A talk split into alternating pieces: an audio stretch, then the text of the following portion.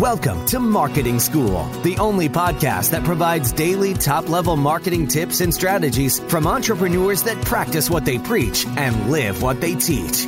Let's start leveling up your marketing knowledge with your instructors, Neil Patel and Eric Siu. All right, marketing school listeners have a special message from our sponsor, DreamHost.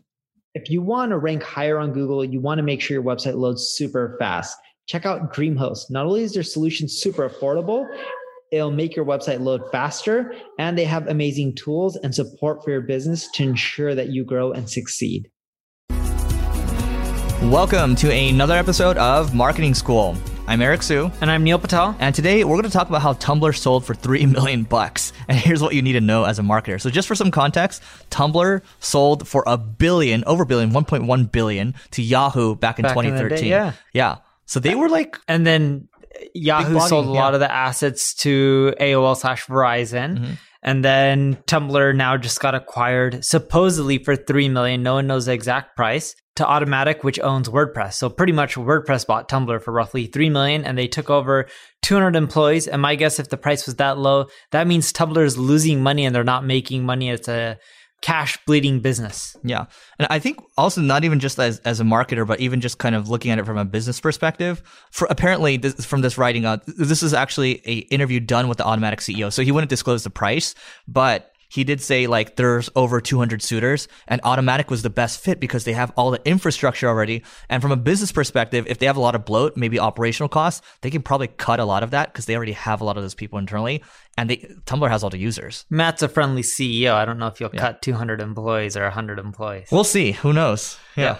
But in general, when, when you think about it, Automattic now will control majority of the web. WordPress right now, it's something ridiculous. I don't know the exact stat, but according to 31 or 32, I yeah, Syed yeah. from WP Beginner, he always tells me that WordPress controls over 30 plus percent of the websites created. I think with the Tumblr move, they're trying to get to above 50 plus percent.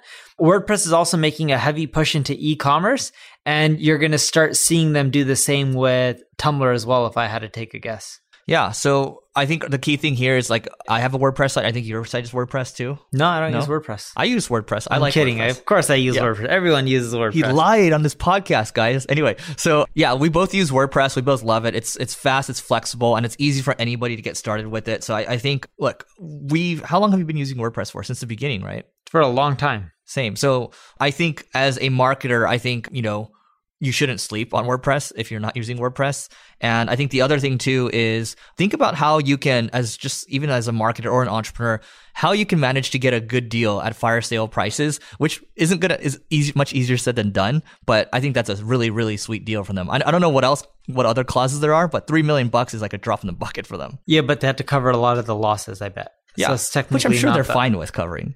Yeah, it's a big company. Yeah. But here's the thing: as a marketer, you should start engaging again in Tumblr because I bet WordPress will turn it around. It was once a popular site; it'll be a popular site again.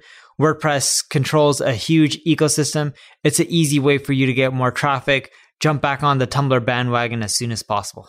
All right, so that is it for today. But don't forget to rate, review, and subscribe to this podcast. It helps us grow. And if you want a new way to grow your business, go to marketingschool.io slash live. That's L I V E. And we'll see you tomorrow. We appreciate you joining us for this session of Marketing School. Be sure to rate, review, and subscribe to the show, and visit marketingschool.io for more resources based on today's topic, as well as access to more episodes that will help you find true marketing success. That's marketingschool.io. Until next time, class dismissed.